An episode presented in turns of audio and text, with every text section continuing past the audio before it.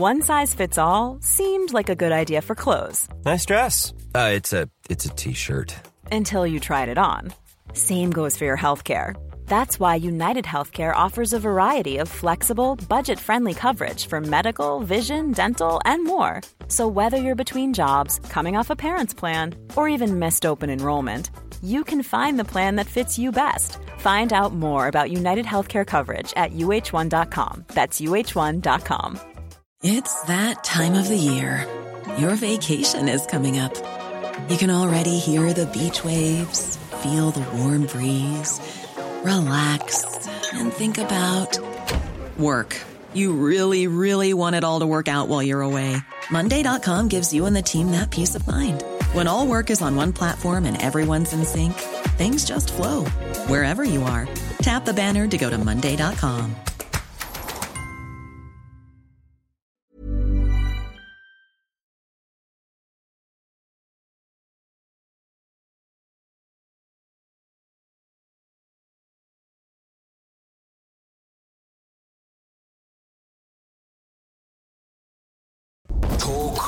Radio across the UK, online, on DAB, and on your smart speaker. The Independent Republic of Mike Graham on Talk Radio.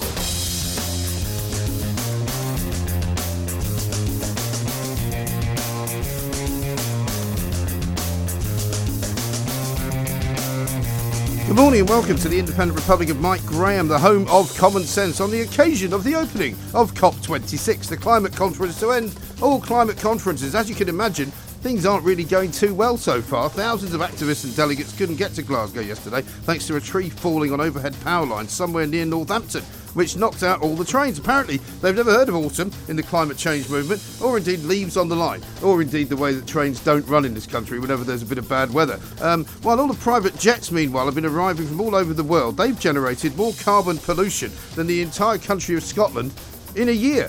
Indeed, the 13,000 tonnes of CO2 dwarfs the carbon footprint of most of the countries actually attending the summit. And as for the 85 cars in the presidential motorcade from America, really, Joe? Really? 85 cars? Did you see them all piling into the Vatican? There was barely room to park them all. 85 cars for one bloke. Surely they could have just put him in one of those Pope mobiles with some, uh, you know, bulletproof glass. God's sake. All of it flown, of course, over on Air Force One. Coals, cars, cash, trees. You might as well just make up four random words waste, money, buy, doing. Prime Minister Boris Johnson, the least sustainable leader in our lifetime, says it's one minute to midnight. In the old days, that would be when he'd be getting on his bike to head home to the wife. But since his road to Damascus conversion, it's all about saving the planet, isn't it? Let's have a look at those words. Coal, that's the thing that China keeps using to generate electricity because it's so efficient. Cars, those are the things that ensure we get from A to B in reasonable comfort. Unless, of course, you've got an electric car, because that won't get you anywhere. Allegra Stratton doesn't even have one, and she's in charge. Cash, that's the one thing the government is determined to ensure you don't have any of. If you have got any, you'd have to hand it over to them. And trees, those are the things that stop trains from getting you from A to B, or particularly from London to Glasgow. Oh, and as if that's not ridiculous enough, Greta's here as well, telling everyone they're not doing enough to fix the climate, and it's quite a good idea to lie down on the motorway. Marvellous, isn't it? Unbelievable. It's as if I've woken up in some kind of ridiculous, you know, Rabelaisian nightmare. That somebody has just invented a world in which we're all living, but nobody's really doing what it looks like they're doing. I mean, how can you fly in a private jet to a climate conference? How can you bring 85 cars over to tell people to stop wasting energy? I mean, am I the only one that doesn't see what they're doing? Or does see what they're doing? 0344 499 1000. Up first this morning, we're joined by Brendan Chiltern. Chilton, even. Uh, eminently sensible man. Uh, he's going to give us his take on the madness. Plus, I'll be asking him about the latest nonsense from the French, uh, who are still threatening to blockade all sorts of ports, tell us that we can't have any electricity for the Channel Islands. And meanwhile, the EU, of course, have come out and said we shouldn't be making any threats. Hello? The French have taken one of our boats hostage, mate. I think the threats are coming from their side. Peter Hitchens is here as well with a look at the nation's finances since the budget last week and what's gone wrong with Archbishop Welby of the Church of England. which isn't much like a church at all these days. We'll be asking you about the booster and vaccine programmes as well, and we'll bring you the latest from that train crash in Salisbury last night. 0344 499 1000. As ever, of course, we need to hear from you. You tell us, and we tell everybody else. You're listening to me, Mike Graham, on the fastest growing radio station on the planet, the world headquarters of common sense. It is, of course, Talk Radio. Mid morning with Mike Graham. Talk Radio. Now, there are times when I just sort of shake my head, really. You wake up, you see the front pages of the newspapers. PM, it's the last chance on climate, says the Times. Is it? So there's two narratives here. Apparently, it's the last chance, but it's never too late. That's the other thing you keep hearing. So if it's never too late, then why is this the last chance? I mean, I'm sorry. Just just explain that one for me, because if it's the last chance and we do, don't do enough, but then it's never too late after that, then it's not really the last chance, is it? Johnson to world leaders, we are one minute to midnight in The Guardian. Meanwhile, there's all sorts of protests going on because some people don't think we're going fast enough, some people don't think we're doing it hard enough. If Glasgow fails, the whole thing fails. What's that, the government? What, the whole thing being what? The G20 failed to set targets for net zero by 2050.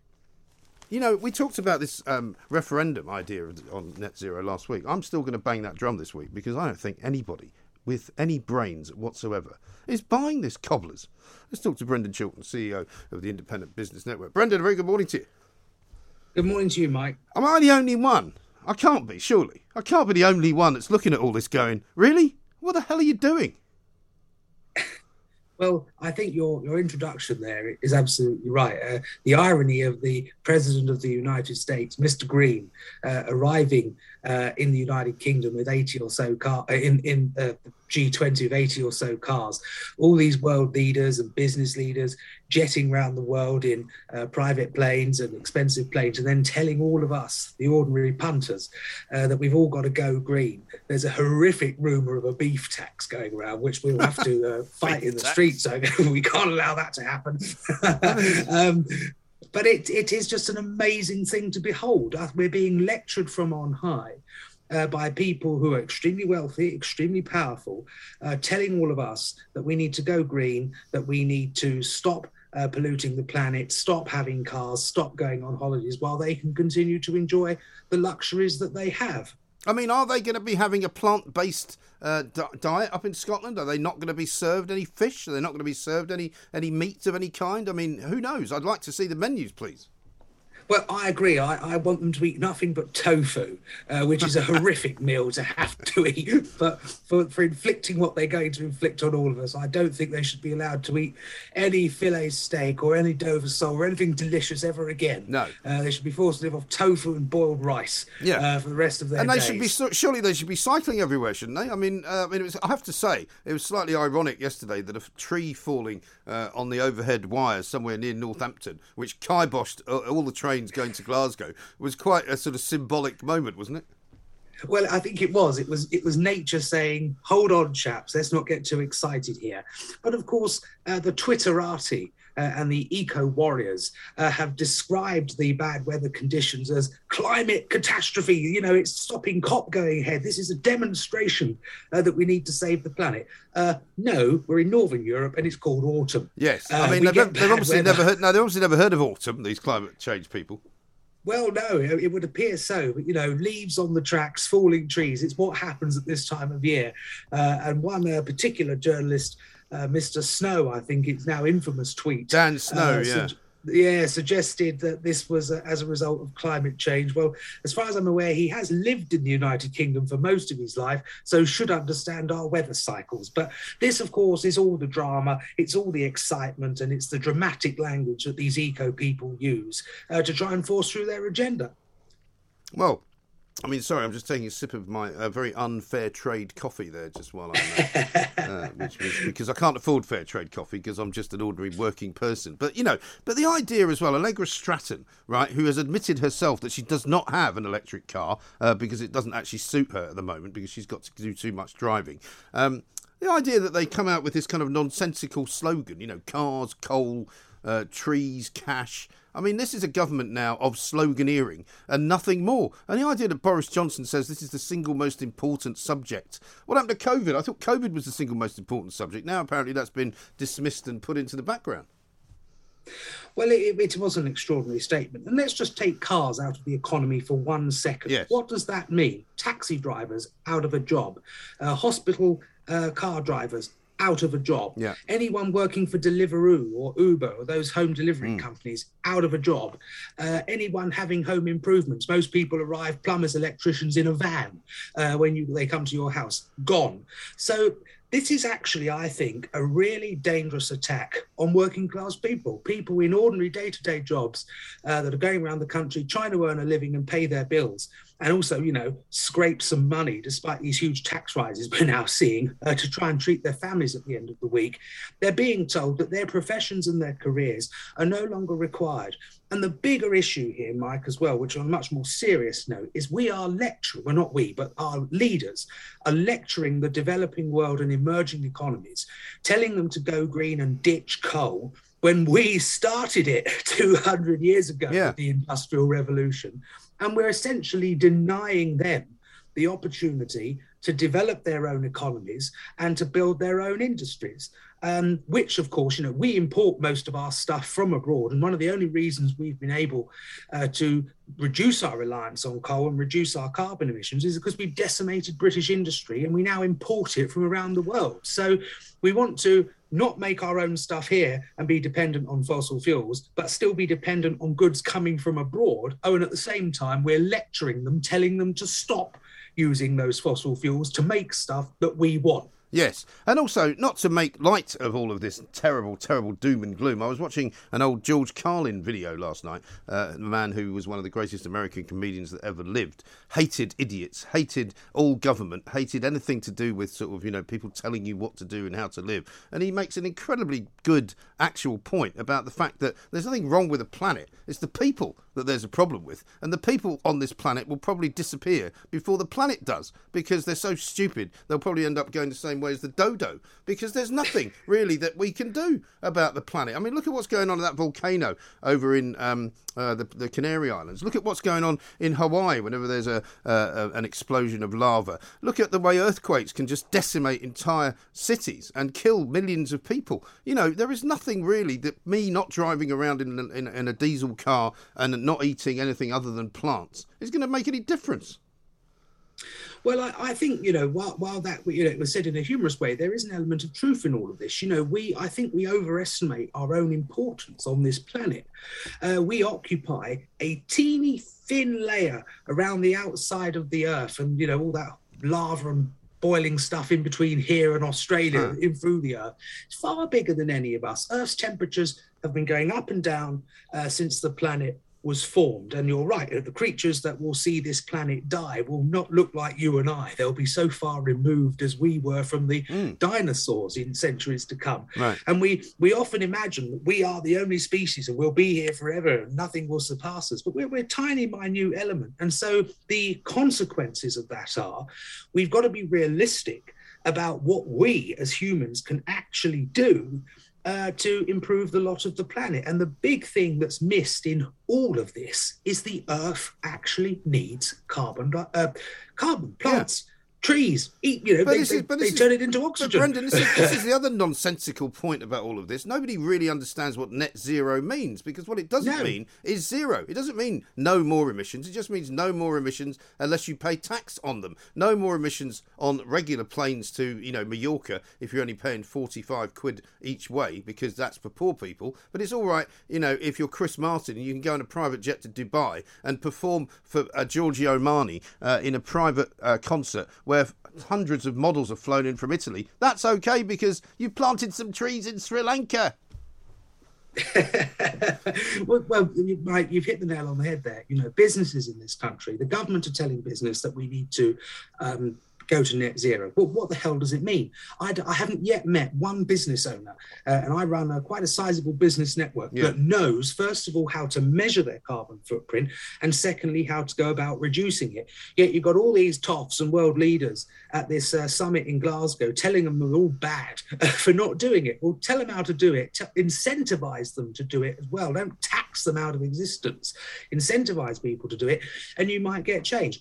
I think most people in this country, not just in this country, but around the world, you know, they want to see the natural world protected. You know, safaris are great. We want to look after the animals. We don't like the idea that our oceans are filthy. But do we want to be in a position where we are regulating and taxing businesses and individuals to the hilt, where they can no longer afford to live a good and decent standard of living. Yeah. Things like, you know, boiler pumps that we've uh, read about in the papers, home insulation, all these things cost Did you see that story at the weekend? Did you see that story at the weekend? A family that got a seventy thousand pound grant. I mean, God knows where they got that from to put in a heat pump system. They had to dig up an acre of their garden. Right? They need a room the size of a garage to put all the machinery in that, that heats the thing, and it doesn't work. And all the kids are wearing coats walking around the house because it's no good. It's ridiculous, absolutely mad. Well- how about this for peak BS, right? Prince Charles, right, telling us all uh, that we should stop spending money, stop flying around, stop travelling anywhere, stop eating meat, right? Do you know his entourage is made up of 124 staff? 124. I mean, they couldn't all get in Joe Biden's motorcade, including two personal valets, a chef, a private secretary, a typist, and a bodyguard. He also travels with his own bed and his own toilet seat. I mean, are these people taking the mickey or what? Well, well, as you know, I, I, on the whole, I'm a staunch royalist, but I do think they are entering, not just Prince Charles, but the other junior members of the royal family are entering into political territory with their ongoing commentary on this whole climate debate. Uh, we have a royal family to be above uh, politics uh, in this country and around the world, but we've seen Prince William and Prince Charles and the Duchess of Cambridge uh, not to mention the two unmentionables that now live in America, uh, lecturing us all on uh, how we oh should yeah, but behave. you can't have surely missed that she gave some money to some people to buy some coffee for themselves. She she actually Oh. gave them fifteen dollars to buy coffee. I mean, how condescending is that? Well, uh, Mike very generous of her to do so, but they they shouldn't be doing this as, as members of the royal family. Uh, yes, they can champion their own private causes, but lecturing people who are who are never going to have anywhere near the money and wealth and property that they have on how they should be changing their lives, as you say, uh, whilst going around the world with these huge entourages and planes, etc. And I think the real issue here is at the moment, you know, when when you say to people, "Oh, let's go green, carbon neutral, save the planet," most people look at that and go, "Oh, "Yeah, it's a good thing." But when the costs of all this start hitting home, Yeah. you know, home insulation, rising bills, uh, heat pumps, taxes on travel, taxes on meat, taxes on cars, etc. I think people in this country are actually going to say, "Up with this, we are not Yes. going to put." Yeah, And all That won't be the first thing they say, but it will be what well, they say. yeah, they'll probably be um, much more colourful than you and I could be uh, this morning. Um, Exactly right. But, uh, but they won't put up with it. And all these people that are lecturing them now, I think, uh, will be called to account uh, for the decisions they're making. Yes, I couldn't agree with you more. Brendan, stay with us because I want to touch on the French situation as well. Being as you are uh, very close to uh, to the French uh, coastline down there in Kent, uh, Brendan Chilton, CEO of the Independent Business Network, says to me with absolute and utter candour, there aren't very many business leaders that he knows that give a stuff about this. Look, I don't mind saving the planet. Nobody minds saving the planet, but not at a cost of millions, trillions, gazillions of pounds. We don't have the money. It's that simple. And it is a crock of absolute nonsense that's going on up in Glasgow. And we are going to be covering it for you this week to highlight how idiotic, how hypocritical, and how useless they all are. This is Talk Radio. The Independent Republic of Mike Graham on Talk Radio. Time to say a very, very good morning to Mr. Peter Hitchens. Peter, how the devil are you? Morning. So far, so good. Thank yeah, how's the uh, how's the weather in your neck of the woods? Because I keep being told by these people that we've had an extraordinary level of weather events lately, which was what we used to call weather. It's now weather events, apparently. Well, that's, of course, if you if you decide that there is a pattern in things, uh, then you will see everything forming part of it.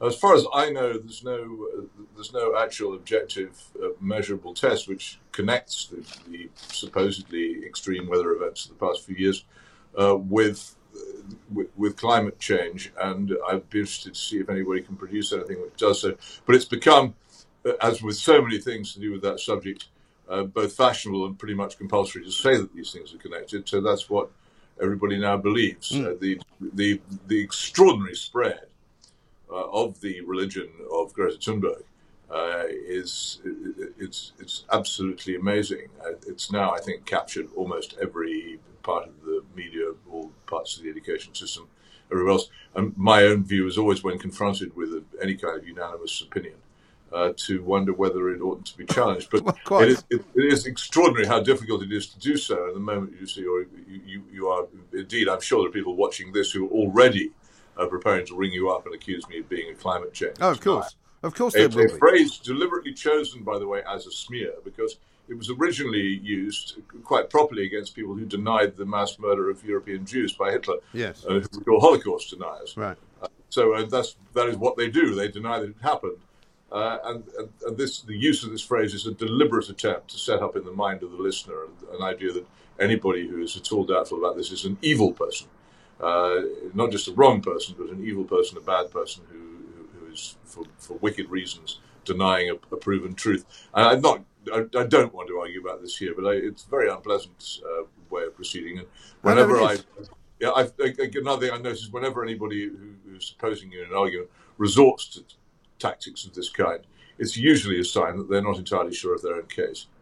No, that's absolutely right. Because I was watching yesterday evening, because I can't be bothered getting up early enough to watch it in the morning, Andrew Marr's interview with, with Greta Thunberg, Saint Greta, as people, some people would like to call her.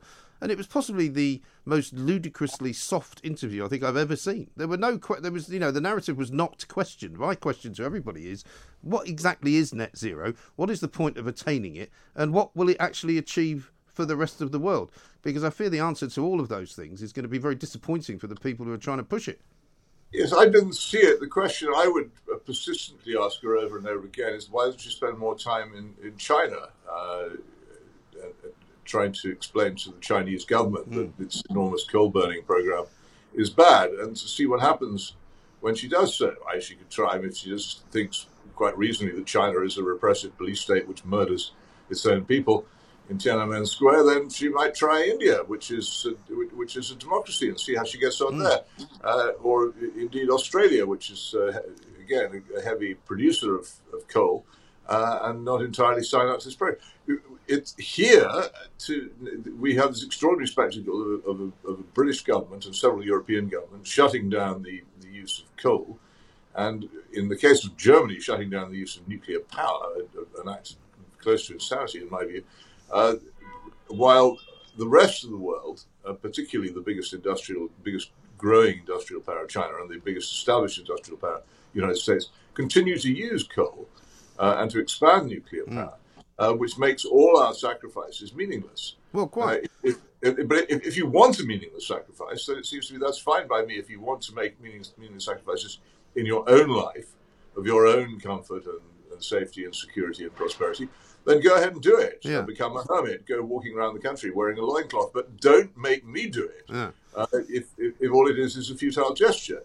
And it's the futile gestures that irritate me. Yes, well, that's the same with me. I mean, it seems to me that the Boris Johnson administration has now finally reached peak nonsensical uh, behaviour because this is actually what they're all about. You know, having a big meeting at which they're going to produce apparently more um, carbon than the whole of Scotland does in an entire year, thanks to all of the various jets that are flying in and out and all the various uh, cars. I mean, the idea that Joe Biden is flying in on Air Force One with 85 cars in his motorcade to tell everybody to stop wasting energy seems to not really be in any way ironic to anyone else well, apart from you and I.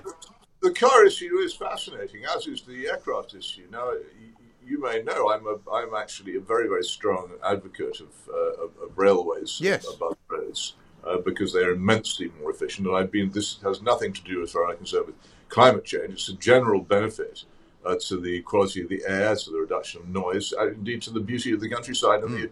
the, the, the, pleasantness of our cities. And I've had, had this opinion for many, many years, long before uh, global heating was invented as a crisis and and I stick to it. But the, here we have a government which claims to be absolutely frenziedly committed to a green target, uh, which has just frozen fuel duty again.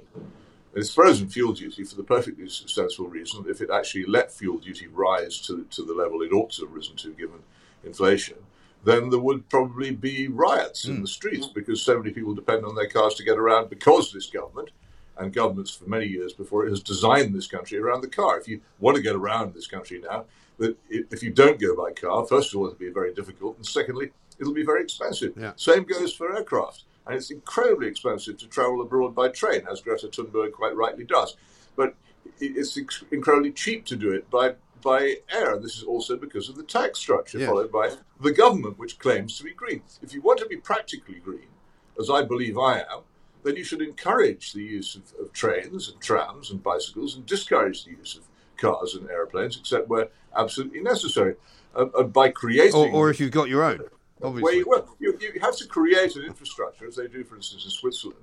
We really don't need a car. Uh, but they, we don't, we, we uh, or, or, or, do what the Dutch have done and create a, a, roads where it's safe to ride a bicycle.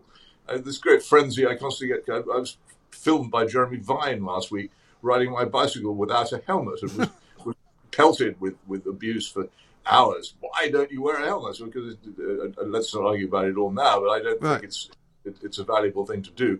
But in, well, it's entirely in, up to you, isn't it? isn't it? Up to you if you want to wear a helmet. It is up to me at the moment. Yes. So in, in Australia and New Zealand, parts of Australia and New Zealand, it's compulsory, and as a result, bicycle use has fallen with with terrible effects on public health. But here's the point: in the Netherlands, where where bicycle use is incredibly widespread, hardly anybody wears a helmet for the simple reason the main danger to cyclists is not like by going around without a polystyrene bowl on your a styrofoam bowl on your head. The main danger to cyclists is by being hit by a car. Yeah. Uh, if that happens, then I promise you, having a styrofoam bowl on your head isn't going to do you much good. Uh, but people aren't hit by cars in, in the Netherlands because they have a sensible structure which allows people, including children, to bicycle safely around towns and around the countryside. Yeah. You can't do that here. And, and, and, this is a government which claims to be green that could take these steps to change the country for the better. 50 years ago, the Netherlands was just like Britain. The, the, the, yeah. the cyclists lived in terror of cars and the, the, the, car ruled. And they changed it. If they took these steps, they would actually do some good. As it is, they just follow mm. Dogmas. Right, but it's green. But it's green uh, on paper only, isn't it? Because as Rod Liddle pointed out last week in his column, um, the beaches of our country are pretty well filled with oh. sewage in some parts, and because we haven't got the wherewithal to enforce regulations on water companies who would well, prefer. We well, no, we haven't because they, they prefer to pay the fine because it's cheaper than ch- changing the system. So they keep well, doing it but this is again why it seems to me that intelligent conservatives should never have been in favour of privatisation. The, the, the, water companies have been the, one of the most classic examples of the extraction of wealth from a major resource mm. uh, without any particular responsibility towards the country. When we still had nationalised, or, or, or, as it was, uh, quasi state run water, you could have uh, had some influence over their behaviour. But as soon as they were privatised, their entire the entire reason for their existence was to make money for their shareholders, which is what private companies do. So, sure, the calculation is there. We'll pay the fines and, and, and, and spread sewage on every available yeah. nearby surface, and, and that's fine by us. What are you worried about? The people who are doing this don't live anywhere near the sewage. They no. do. And that's the terrible. That's the terrible thing. I mean, that awful footage of the pipe that was somewhere, I think, in in uh, going out into the, uh, the, the southern part of the uh, of the coast of, of the UK uh, for forty nine hours. I mean, it just beggars belief. Well, I, I, wish it did. You see what they do with the rivers as well. It's, yeah. it, they're constantly being pulled up for it, but they, there's no there's no incentive for them to do it, and they're, they're, they're also surprisingly interested in fixing leaks. Whenever you find a major oh, leak, oh my god, yeah, bring them up and ask them. They, nothing will happen because they, they, in their calculations, this really isn't worth the bother. If they were if, if they were still publicly owned, I don't think this would happen. Mm. It's the same with the railways yeah. and, and a number of other things. It was a mistake to privatise them, and I, am sick and tired of people who claim to be conservatives defending this. And the, the members of parliament who voted to, not to, to, strengthen regulations against sewage, I think, made fools of themselves. Mm. It, it, really is necessary for some things to be run for the public good rather than for, for private good, and, and water and railways are two of them. And I think energy, perhaps in general, is because of all the ridiculous notions that we now have to buy into and we have to follow and swallow. That oh, well, we've got a cap on the prices, but it doesn't actually seem to stop the price from going up. So it's not really a cap, is it? I think there is a strong case for a, uh, for for nationalised energy, and I, I've never any particular advantage to me or any other hmm. consumer I know in, in having it any other way. If you, you, you might get some reductions by this ridiculous ability to switch from place to place, but they're at last. No. And as we see, the companies which offer them, uh, when trouble comes, go belly up and uh, hand you over to somebody else. It's not a long term reduction. No. If, if you wanted a long term reduction in the cost of energy, you would have a, a serious uh, national energy corporation, which, for instance, would by now have, have developed uh, a proper uh, fleet of modern nuclear power stations, which I think this country badly needs Yeah. to keep it free, itself free from pressure from both Middle Eastern tyrants and from Vladimir Putin. You, you you need these things, but you unless you've got a serious national direction, it won't happen. Again, we did have a very very good nuclear power. Uh, industry and a, a body of knowledge and of, of skilled people who knew how to how to handle it, and that's all been dispersed since privatisation. Just as a huge number of the best railway engineers were dispersed on privatisation of the railways. Yes, quite. Now, you and I haven't haven't had a chance to speak about the budget because I, I missed you last week. I was on breakfast, but I mean, I dare say you, like me, might have been asking the question last Wednesday afternoon. Well, if we'd known exactly how much this was going to cost, we might not have been quite so keen on locking everybody away. Well, again, it, it, it, as, as with all budgets, people look at it and, they, and the newspapers come up with the figures, and it looks pretty terrifying. But it, it, it, it's when these new taxes actually bite, and when the inflation actually bites in people's lives, generally in the dismal months of March and April, uh, that people will really feel the pain. So far, I think uh, we're still in the fool's paradise of imagining that, that all those months of shutting down the economy were cost free. And I, I, I just have to again say, because it's, as you know, my chief pleasure in life as I grow older and older. I told you so. Uh, there was going. There were, I said there would be more and higher taxes, uh, I, and I said there would be inflation, and the, these things have duly arrived. It wasn't very difficult to predict it, and they're going to be colossal. And the damage that these things will do to the, the health service, uh, which everybody thought they were or were told they were saving, will be, of course, considerable. Because every time there's serious inflation, the, the health service becomes less able to pay for itself. Uh, and the, uh, uh, the, the the more that taxes go up, the the, the more the more pressure there is uh, on the exchequer, and actually the less money there is to go around. Yeah. It just it just isn't going to be good for any of the things people claim they would they were take, taking all those sacrifices for. No, I fear that's true. Um, your main piece this week was about um, Archbishop Welby um, Yeah. and, uh, and and his inability or his unwillingness, if you like, to uh, uh, to admit to something. Tell us about that. Well, it's a preoccupation of mine. It's, uh, it, I, I think that sometimes in one's life a case comes in front of you which you have to do something about. Uh, I have for many years been an admirer of the late Bishop George Bell of Chichester, not, I hasten to say, to be in any way confused with the disgusting uh, Bishop Peter Ball, a, a, a convicted paedophile. George Bell uh, was a, was a, a, a man really of the, of the Edwardian age who lived into modern times. Uh, tremendously brave, uh, supporter of the of, of German anti-Nazis in the German church before the war.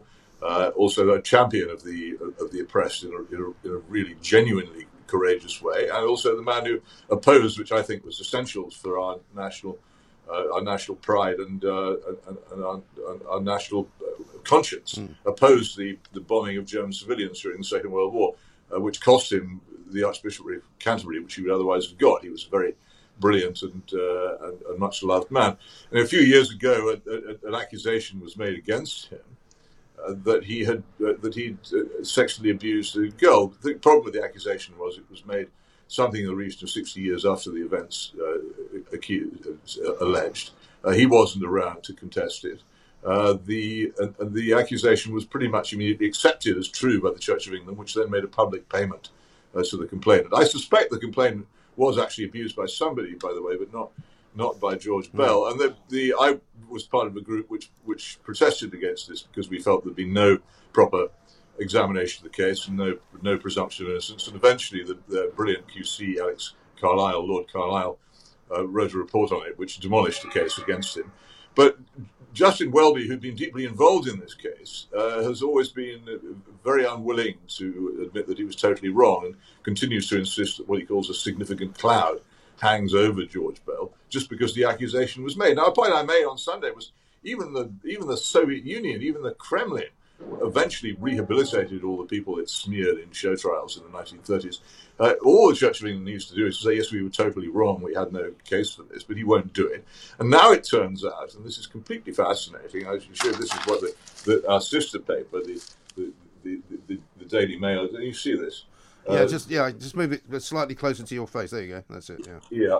Um, it, it's an extraordinary story about how, how Justin Welby, when he was Dean of, of Liverpool Cathedral, resisted the claims of the man who alleged that he was being uh, was being abused uh, by a paedophile priest. Now, this, this this priest actually already had a conviction for indecent assault, uh, but Justin Welby, rather than listening to him, he- uh, rather than listening to the complainant uh, eventually barred him from the cathedral because he, he said he was being obstreperous. No doubt the man did get quite angry. But the fact is that that he, Justin Welby is now Archbishop of Canterbury, and the lawyers involved in these several cases against this person say that his his actions were well, how, how should I put it, inadequate. Now the fascinating thing about this is, although the Daily Mail has, has published it, and although it touches on the behaviour of the uh, of, of the, the, chief prelate of the Church of England, it has very little publicity. It seems to me that with a having made a mistake of that nature, which I think it, I think it's undeniable was a mistake, uh, that Justin Welby doesn't really have the position to sit in judgment on other people. No, but like uh, a lot of people, he, he, can't, he can't pose as a righteous judge if he if, if he did that. And I think that he, it, he should, in, in all humility, he should, he should. One of the things he should do is to admit his own human failings, and and and stop claiming that a cloud hangs over the reputation of a man who I have to say is it, it, almost immeasurably greater than Justin Welby ever was or ever will be. Yes, but again, um, his position, like many positions now in, in, in Britain, is is is one of uh, sort of protecting people from him making any kind of judgment which might be considered to be, you know, unwise or possibly slightly unwoke, you know, and he's more interested in how uh, people think he's doing than he actually is. And he doesn't seem to be um, running the Church of England as if it's a church at all.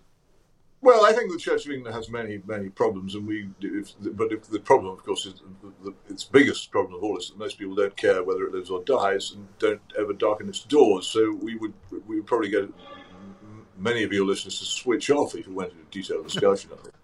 I just feel that in this case, here is a very important figure in public life who needs to make uh, a proper restitution to somebody who was wronged and will not do so. And I feel that uh, under the circumstances when it's, it's, now shown that he himself has, has, has performed less than perfectly, uh, he, he, he should be under even more pressure to, to make this act of restitution. And I I would say very much that this is this is something which, as a leader of the Christian church, it is his absolute duty to do. And so, I, every chance that I get, I make this point. Yeah. I have no personal stake in this. I'm not related to George Bell. It's not, nothing to do with, with me. I just feel very strongly that injustice was done to a to a great and good man, and it should be put right. Uh, it, it's my Dreyfus case. I mean, it, it, most journalists eventually end up finding some some case in which they feel that injustice has been done, and they'll pursue it till it's put right. And this may not be very big to most people, but it's big to me, and I think it's important. And here it is. I'll say it again, Archbishop Welby. The time has come uh, to actually admit that you made a mistake here and fully restore and rehabilitate the reputation of, of the great Bishop George Bell of Chichester. Yes. A man, as I say, much a much greater uh, leader of the Church of England than, than, than, you are. Yes, well, I think a very good point, very well made. Peter, good to talk to you again. Thank you very much indeed. Peter Hitchens there uh, with his uh, take on the events of the week, uh, his column at the weekend, of course, and the nonsensical nature uh, of this climate crisis that we are currently supposedly in the middle of. I'm looking out uh, at a very beautiful day here in London. According to one of our earlier guests, Christian Wolmar, it's a bit windy. Mid morning with Mike Graham, Talk Radio. Let's now, though, talk uh, to Dr. Nick Mann, London GP and NHS osteopath, because uh, today is the day as well uh, where they're offering all sorts of walk in centres for people to go and get booster jabs. Uh, all NHS COVID testing sites will start closing early, they say, uh, from Monday. I don't know what that's all about. Let's find out. Uh, Nick, a very good morning to you. Welcome. Good morning. So um, they're still sort of determined to try and uh, um, vaccinate as many kids as they possibly can. I'm told they're ramping up that now that uh, schools have gone back from uh, from half term. Uh, they're trying to encourage lots of people to have booster jabs. It's still a bit of a confusing message as to who should be getting them and when, isn't it? Well, we need to get as high a percentage of the population vaccinated as possible. There's no point in having uh, three quarters of the population vaccinated and extremely high uh, case rates uh, at the same time. Um, we uh, initially it's uh, the over 50s getting boosters um, after six months after the initial two doses. So you so you can't just get get them if you're over 50. It has to be after six months, right? It should be after six months, but they are reducing. We are reducing the interval to about five months um, in order to get as many people covered as possible. And what's so, the dif- what's the difference in doing that? Why is suddenly five months okay when it wasn't before? Um, it's I mean, to a degree, it's slightly arbitrary, but the um, the immunity does wane. It doesn't wane massively, maybe 20%, uh, 20 percentage points. It wanes after about six months. And the difference between five and six months is not going to be that great. The, the main message really is that the boosters really do work. They're much better uh, having, you're much better to have a booster than relying on natural infection to provide short term immunity. Right. I've had uh, a couple of people tell me that because the booster is a different um, a manufacturer, I think it's Pfizer for most of them, isn't it? Um, that they had a bad reaction to it, but not for the previous two uh, injections they got from AstraZeneca. I've not seen um, evidence of those sort of signals translating into real findings. Um, it's quite. Well, I'm just common... telling you what friends of mine have told me. Sure, um, and a lot of people do rely on anecdotal reports, which is why there was. Well, I don't um, think they're lying to me. Do you? No, absolutely not. But people's individual experiences don't necessarily represent the uh, mass effect on the population. No, I'm just asking you why that would be, though. Is it the fact that it's a different uh, um, manufacturer? Is that is that the issue? It's often the case with a third dose of vaccine when you have uh, already got uh, a good memory, uh, immune memory, that the third dose produces a higher immune response. So you feel that more. It's the same with things like tetanus. Often the uh, the third dose will give you a bigger immune response, and all that means is you're reacting better to the vaccine. It's not a it's not a harm. It's just a temporary uh, discomfort. No, sure, but I mean, obviously, it's good to tell people that that could happen to them because if you tell, uh, my experience of telling people about vaccinations, if the more you, more information you give them, the more likely they are uh, to actually go and do it. Yes, agreed. Um, although there's been a lot of mixed information about the harms of the vaccine, which are um, which are really untrue. The vaccines are very clearly safe um, by all the well, they're safe for the vast majority use. of people, but there are people who have suffered as a result of getting them, haven't they? And that's the thing that I mean about the government never really talks about it. Instead of just admitting that that's the case, but it's a very very unlikely situation to affect you, uh, they kind of try and pretend it's not happening. I agree. I think the government messaging has been extre- has been appalling. Um, we know, for instance, small, very very rare cases of myocarditis um, and other side effects from the Pfizer vaccine, and very very very small rates of uh, central venous sinus thrombosis. You know, which potentially are severe yes. side effects, but they're extremely rare and far far more rare than those effects. Both of those effects yes. from having the actual infection from COVID itself. Yes, but say for example, as a parent, I would want a bit more information on who it is that is affected by those kinds of uh, incidents, and if myocarditis is a thing, are certain people more at risk than others?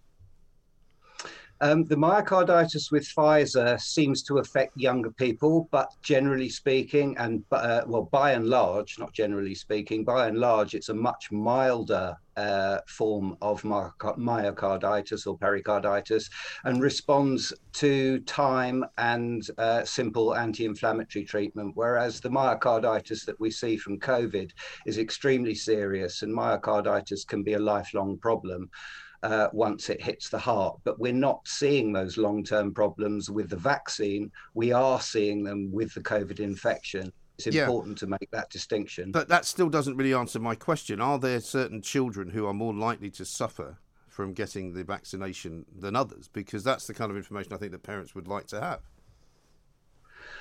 Um, as far as I know, there aren't particular subgroups who are more likely to suffer more severe side effects from the vaccine. It's it's a sort of population effect we're looking at. Uh-huh. Let's talk a bit about what you said earlier. You said rising infection rates. There are rising infection rates, but they're still pretty low, are they not, uh, in terms of hospitalisations and deaths? Well, they're lower than they would be if we hadn't had the vaccination, but hospitalizations and deaths have been rising. I mean, um, and this this is what I feel has been roundly ignored by the government. We are seeing that you know at current rates we're seeing fifty uh, up to fifty thousand people in a year dying from COVID, and this is now considered acceptable and isn't commented on by the government. That's five times the rate of deaths from breast cancer in this country, and we are seemingly saying that's normal. Well, it's not normal, but lots of people die of lots of things, don't they? I mean, 1,600 people die every single day, but we don't get a list of what they're dying of. But what we do get a list of is how many people have died of COVID. But where the deaths are preventable, we seek to prevent them. But are What's they very preventable? clear? At, what's clear at the moment is that the government aren't seeking to prevent these deaths. They are letting it run through the community and assume it. They are making that presumption that 50,000 deaths from COVID over the next 12 months is acceptable. Is that your okay. prediction? Is that your prediction? Well, it's based on the rates of sort of 150 to 200 deaths a day, uh, which hasn't really changed over the last month. Uh, if anything, it's been rising. So, Well, it, um, it, it, in- goes backwards and forwards, doesn't it? I mean, that's thing, somewhere between 100 and 200. And, and uh, what again, I would I would welcome more information on who it is that's dying. Is it is it still older people who are uh, suffering from other comorbidities? Is it o- uh, overweight people? Who is it? It's largely the unvaccinated who are dying. Um, we Okay. also have a problem, particularly with unvaccinated pregnant women. Who need, who very much need to be vaccinated, and for some reason they have been uh, told at various stages that the uh, the vaccine shouldn't be taken in pregnancy, whereas it certainly should. Well, that's certainly what they were told at the beginning, and that was the advice from doctors as well. But then that changed about two months ago, didn't it? Uh, yes, it did, and that so it was, wasn't just the know, a- government; it was the doctors that were saying don't do it. Well, it was government advice which doctors followed, and that was based on the sort of early precautionary principle. Well, why would go- why And- would doctors follow government advice about medical matters? Uh, because we do. The government Really? ultimately makes the decision over Sage. Sage can Well, surely if I advice. Mm. came to you for some medical advice, you wouldn't ask the government what they thought, would you? Um, I would. Ha- I'm obliged to a large degree to follow the government guidelines. So if you were outside the, uh, you know, if you were outside the criteria for getting the vaccine, I'd have to refuse it, even though I thought you might benefit from it. Right. Well, I mean that's a different argument, really, isn't it? But if if if the government says it's safe for you to get a vaccine, uh, you go and get one. If the government say there's no need for you to go and get a vaccine, then you don't need to go and get one. And that's what they said about pregnant women until, as I say, I think it was the chief midwife came out and said we now recommend that you do it. So what changed? Uh, evidence changed. Um, so there's cumulative evidence over time. And obviously, with a new vaccine, you're looking very carefully for different signals. Um, and the signals we're getting are very, very strongly that pregnant women are more susceptible to serious effects from COVID. And the vaccine seems to be, seems to not cause any harmful effects um, in pregnant women, or in more importantly, or may- as importantly, in the babies that those Right. pregnant women are carrying. I haven't seen any evidence of pregnant women um, dying from uh, COVID. Have you? Yes, I have. Um, uh, and the ICUs have a very high proportion of pregnant women on them compared to the rest of the population. How many how many pregnant women would you say are in ICU units at the moment? Uh, I don't know the figure, I'm afraid. Um, Well, how but do you know it's high then? Pardon? How do you know it's high then? Uh, because I've read. I, I, I've done my reading, but I can't quote you the exact figure, Well, and I wouldn't want to give you a wrong figure. No, I wouldn't want you to give me a wrong figure either. I wouldn't give you a wrong impression either.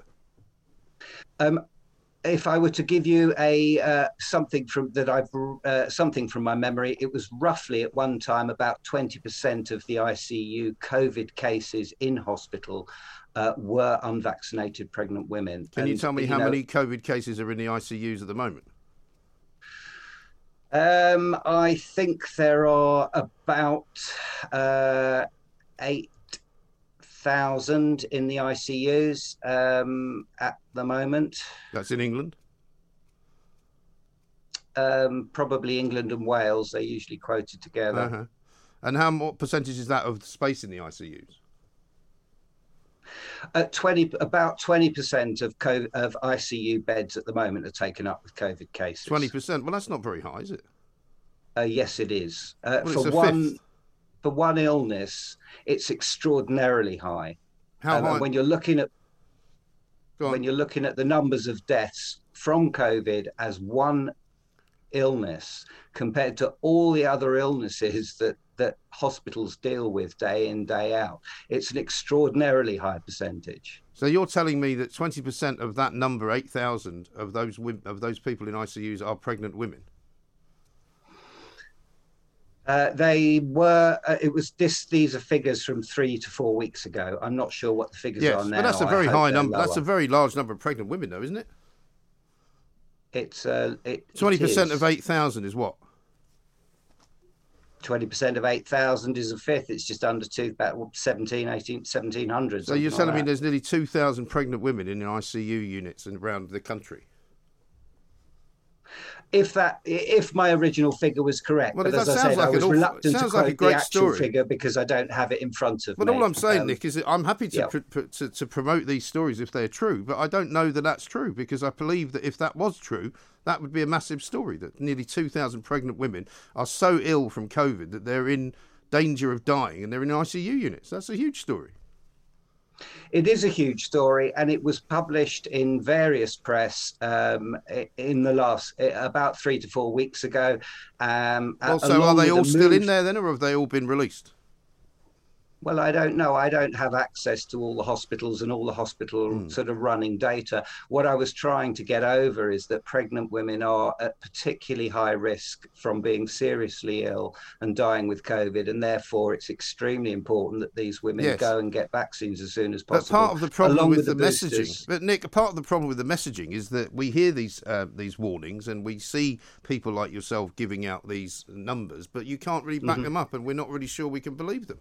That's the problem. If I'd known that you were going to ask me about pregnant women, I would have simply just checked the figures because I don't. I, well, you, you were the one are... that introduced pregnant women into the conversation. You said it was important that they got vaccinated. So I asked you if you knew of any who were ill. You said you did. You said it was as many as 2,000.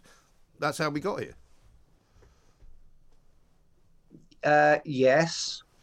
Uh, but, and I'm trying to make a general point, but I don't have the exact figures without going and checking them uh, in order to give you the exact figures. But I can certainly say, in general terms, what I've told you is completely true and is, and is quite alarming in the sense that um, so many pregnant women are still relying on the misinformation that the vaccines well, aren't safe pregnancy well, well when you, they are. You may say that perhaps if you would be able to, if you were good enough uh, and you had the time, perhaps you could uh, let our producers know what the figures are once you've had a chance to look them up. Dr. Nick Mann, thank you very much indeed. London GP, NHS osteopath, says there's nearly 2,000 pregnant women in the ICU units of this country suffering from COVID, i.e., they're sick enough to be in intensive care. I'm sorry, I just don't believe it. This is Talk Radio. This is Talk Radio. Across the UK, online, on DAB, Plus, and on the Talk Radio app. The Independent Republic of Mike Graham on Talk Radio. Welcome back to the Independent Republic of Mike Graham. We are going to save you the trouble uh, of having to listen to any more of that ridiculous nonsense. I have to say, plagues of locusts in uh, Florida underwater. Uh, don't forget, this is Mike Graham on Talk Radio with the Veterans Railcard. Just a single day's service in the armed forces qualifies you for the Veterans Railcard. Visit railcard.co.uk to apply. Now, a couple of stories that we need to touch upon before we get uh, to the end of the show when Ian Collins is going to be here, of course. We're delighted to say we're joined by Georgia Gilholy, journalist and former president uh, of the KCL Libertarian Society. Uh, one particular story, of course, is that it's now uh, become a de rigueur uh, to be uh, giving out information on people who are supposedly, um, you know, enemies of various different groups. The trans lobby uh, have been out in force getting rid of a, a professor from down in uh, the University of Sussex, uh, and it's now uh, being brought to the attention of the rest of the world because she's actually been forced out of a job as a result of supposedly some views that she had that they didn't like. Georgia, very good afternoon to you. Welcome. Hi, Mike. It's good to be here. Yeah, thank you very much indeed. I'm not quite sure what to, what to ask you about first, really, because I was wondering if you watched the start of that Boris Johnson speech. I wonder what you made of it. I mean, it all seems people are saying it sounds a bit like Spinal Tap or one of those kind of weird cults that uh, people go and join in uh, to be told terrible things are going to happen if they don't behave in a certain way, and they're all sitting there wearing masks. It's quite sinister to me. Yeah, I did see a little bit of it because um, I'm covering a bit of it today, but um. I think he compared at the beginning um, challenging the climate crisis to a James Bond film. Um, I haven't actually watched any James Bond films, I'm sorry to say, but I think, you know, I get the vibe of them and I think it's a bit of a cringeworthy comparison. It really um, I guess was. He's trying to appeal to popular culture. I don't know. Yeah, but I mean, he's hardly. I mean, hardly like to appeal to anybody younger than about fifty. You know, because I'm not sure that many people under the age of fifty know what the hell he's talking about. But uh, anyway, we live in very strange times. Is all I know. Um, what about this story though about Professor Kathleen Stock? Because she eventually was forced out of the University of Sussex in what I could only describe as very hateful um, scenarios, which were created by by people there who were demonstrating on a daily basis about her. Yeah, it's quite interesting because I think the issue of free speech on campus and the trans issue being a big flashpoint in that, it has become a bit of a cliche or a meme to say, oh, you know, there's a crisis of free speech on campus, blah, blah, blah. But I think there are sort of tones to that. But it is clear that, you know, there's truth to this. And I think her, you know, resignation after being harassed by radical activists is quite chilling, you know, to be happening in a I guess you could call us a somewhat liberal society. Um, you know, we have human rights enshrined in law, blah, blah, blah. Um, in general, most people are in favour of some degree of free speech. And obviously, you know, academic inquiry should be the height of that, but unfortunately it's not. Um, and I think, you know, someone like her as well, she's, I believe she has quite a progressive track record, um, but she is not in favour of uh, gender self ID, um, which means, you know, anyone who says that they identify as another gender is automatically allowed to go in single sex spaces um, in the gender they now identify as. I think most people have, you know, a variety of opinions on it. Um, I don't think she has particularly insane views. I don't think she fostered fosters a hatred of trans people. I think those two topics are two different things, and people are conflating them. Though I've also been told that apparently this this uh, anti-TERF society that were harassing her um, only has 16 members. Yeah. So it's quite disappointing that people seem to be um, bowing down to this group when actually the people who are you know bothered to pay to be members or whatever Yes. are in a very minority. But this seems to be the world we're living in now, Georgia, isn't it? Because you know the same goes for Insulate Britain. You know they've got this small number of people go and disrupt the M25, and everybody has to not be able to do anything about it. And I mean, a lot of those people who were demonstrating in the University of Sussex as well were covering their faces up so they couldn't be identified, which seems to me to be entirely uh, the antithesis of what they're demanding. But the thing for me that, that is so irritating about this story is that as you say, she hasn't got particularly, you know, dramatically, you know, revolutionary views. It's just that people don't agree with her. And, you know, surely that's the lifeblood, certainly of what I do, should be the lifeblood of, of any university where people are supposed to be challenging each other intellectually. Yeah, I mean, I just think in general, academia um, is quite a toxic environment. I think that there are more people than we think who have moderate views, and more stu- um, you know, more faculty who have moderate views than we think, and more students who have moderate views than we would think from obviously the media coverage. But the problem is that you know, if you have three people who who espouse these sort of radical views, sometimes inciting violence, as, as we've seen at Sussex, and everyone else is sort of scared to challenge them, um, then you know what's the point in talking about the silent majority? Um, they need to be vocal, otherwise these things sort of become normality. And really, we're already in that situation where this is normal. This isn't the first case of this kind of thing happening.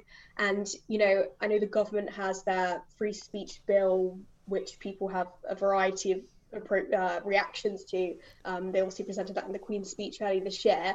But I think whatever you do in terms of the law, um, this is clearly a grassroots cultural issue because these ideas have filtered down from academia. They're now common, you know, uh, to be seen on social media and in popular culture. Um, even though, like I said, there are more people who have more moderate, moderate views um, than we think, probably the majority of people. But if these aren't the people who sort of, uh, I guess, directing the narrative, um, or who are not going to speak up because I don't know they have jobs, um, like Kathleen Stock did have a job, Right. or they have families and things to do. You know, I don't know what situation we're going to be in, say five, ten Right. years time. I imagine it being better, whatever the government thinks that they can do. Um, you can't just change, you know, people's beliefs by saying, okay, we're going to protect free speech on campus, because those people will still harbour um, some of those people will still harbour the view that this uh, professor deserves violence for her views. Yes, quite. Which is obviously ridiculous. Well, the story today is that Lord Wharton, who's chairman of the Office for Students, says that scholars must be able to put forward views without fear, and he's saying that there's going to be new legislation coming in uh, which will strengthen uh, powers to address transgressions. So I don't quite know what he means by that, but I do know that the online safety bill uh, is all part of this kind of thing as well, because apparently uh, there's a possibility that people online who troll, and I know some of her um, enemies, if you like, would have been uh, coming under this category, um, if they troll and cause psychological harm as a result of things that they're saying to people, uh, they could face two years in prison. Now, normally a free speech advocate would say, well, that's probably not the right way to go. But unfortunately, we've reached this terribly toxic place, haven't we, where people are awful to one another on social media. Yeah, I think when it comes to bills like this, you have to look at the bigger picture. So I think that if people are making direct threats, um, which is already, you know, illegal, um, they definitely should face consequences. But I think it's a mistake to um, broaden that definition and to put, you know, regular people at risk for making, you know, jokes or sort of criticizing people online. Sort of, you know, the definition as well of psychological harm. How can that be appropriate appropriately evaluated? Right. How can we say someone has the you know criminal intent? Um, but I think this kind of reaction to instantly think there must be a legal solution to this is sort of a consequence of you know the post-war consensus of if there's an issue, the state must mm. solve it, and you know there is no sort of uh, other way to approach it, which I think is quite dangerous. Yes, but... I no, I agree with you because I think it could actually yeah. backfire. Because what they're apparently going to do uh, with this proposed law change is shift the focus onto the harmful effect of a message rather than if it contains indecent or grossly offensive content. Now, you could say anything is harmful to you. Um, I could say anything is harmful to me. You know, I could send a message to somebody and they could declare it to be harmful, and then I get arrested. I don't think that's a world we want to live in, is it? Yeah, absolutely. I mean, if someone were to, let's say, you know, you tweet this into you out and someone says, gosh, isn't that young girl annoying? Which people sometimes do. um, and I could, you know, burst into tears or, I don't know, suffer from depression or something like that because of those, uh, you know, replies to me. Um, but does that mean that someone else is a criminal for saying those things, for criticizing me? No, they're not a criminal. Um, but in future, maybe they could be um, because we're sort of broadening these definitions and it's just incredibly vague and dangerous and counterproductive because let's say you know there are actual radical you know far right people far left people online and in real life um you know telling them to delete their twitter account fining them is not actually going to change their beliefs. It's actually going to make them think that the so-called establishment or big tech or whatever and the government is against them and it will actually embolden them if they truly do hold you know, radical beliefs. Well, that's right. And as far as um, Kathleen Stock goes, I mean, you can't really imagine another seat of learning in this day and age at the moment, anyway, under the current sort of conditions. You can't imagine another university offering her a job, can you? No, I think um, because she's spoken out a lot and she has been brave in this situation, I think, um, you know, I wouldn't be surprised if she got a job sort of in political commentary or maybe in the think tank. But if she spent, you know, her whole life building this academic career, um, that's probably not where she actually wanted to be. She probably wants to be, you know, teaching and doing uh, research in a university. So um, I hope, you know, she'll find something else to sort of support her and, um, you know, I guess that fulfills her in life as well as, as well as paying her bills. But um, I think, you know, I wouldn't be surprised if another university didn't offer a job in the UK because she attracts this controversy. And we know that, you know, because she's sort of been all over the, the press um, with this uh, issue, wherever she goes now in the UK, there's going to be protests. Um, so I can't see this going away if she were to just, you know, move to no. another university. And then, of course, the other even offer her a job. Yeah, and the terribly dangerous aspect of, of, of the sort of collateral damage to all of this is that people who think they may agree with her will now probably not say it because they'll be scared of losing their jobs. Oh yeah, absolutely. I mean, I'm someone who is generally quite open with my beliefs. Obviously, you know, I'm, I'm a political journalist, so I kind of have to be. Um, but you know, there were times when I, as a student, or in certain social, uh, you know, meetings or whatever, you just feel like these when you hear what they're saying, sometimes people can be, you can tell they're so radical that, okay, is it even worth it to have this discussion right now? Because yeah. they're not going to change their mind just from me disagreeing with them. Um, but I think in general, we obviously do need to permit these conversations. Obviously, platforms like Talk Radio do, other media outlets do. People do debate this, you know, on Twitter and in real life. But I think in general, um, if you can feel outnumbered, you're less likely to speak out. Yeah. Especially as you know, person just arriving at university, you know, you want to make friends. You don't want to be seen to be out of place. Um, so unfortunately, that happens. Yeah. No, this is the way of, of things now, though, isn't it? I mean, just watching this climate change conference, you know, the COP26, you know, if you are in any way um, critical of what they're doing, if you refuse to actually acknowledge the fact that, you know, flying on Air Force One with 85 cars uh, is not slightly hypocritical. You know, if you don't see all these private jets flying in and using up more carbon than Scotland does in an entire year, if you don't see the ridiculousness of that, uh, you know, um, you're you're a good person because you know you can't ask that question, you can't challenge them on that because they must meet to make this incredibly historic, ridiculous, you know, pledge, which in the end will mean absolutely nothing. But everyone's almost like walking zombie-like through um, modern day life as though they don't notice any of this stuff and that they're too frightened to pretend actually that it's rubbish. Yeah, I think obviously it sort of depends on the circles you're in. If you're on, you know, an average street in like a town outside of London or wherever, and you have these conversations, most people, you know, will be like, okay, whatever, this is a load of rubbish, you know. Um, but if you're among people who are of a more liberal bent, maybe more upper middle class at a university, wherever, um, it can be a little bit awkward to sort of say those things depending on if you know their views or not. Um, sometimes they can make their views quite clear, obviously, as everyone's entitled to. Um, but yeah, when it comes to, I suppose, talking about some of the worst aspects of things like COP, yeah, um, I think uh. I have seen a lot of people criticising it hard. Yeah, I mean, well, I just despair but listen, um, Georgia, thank you very much indeed. Very important matters to be discussed. Georgia Gilholy, there, uh, journalist, former president of the KCL Libertarian Society. Hey, it's Danny Pellegrino from Everything Iconic. Ready to upgrade your style game without blowing your budget? Check out Quince. They've got all the good stuff shirts and polos, activewear, and fine leather goods, all at 50 to 80% less than other high end brands. And the best part? They're all about safe, ethical, and responsible manufacturing. Get that luxury vibe without the luxury price tag. Hit up quince.com slash upgrade for free shipping and 365 day returns on your next order. That's quince.com slash upgrade.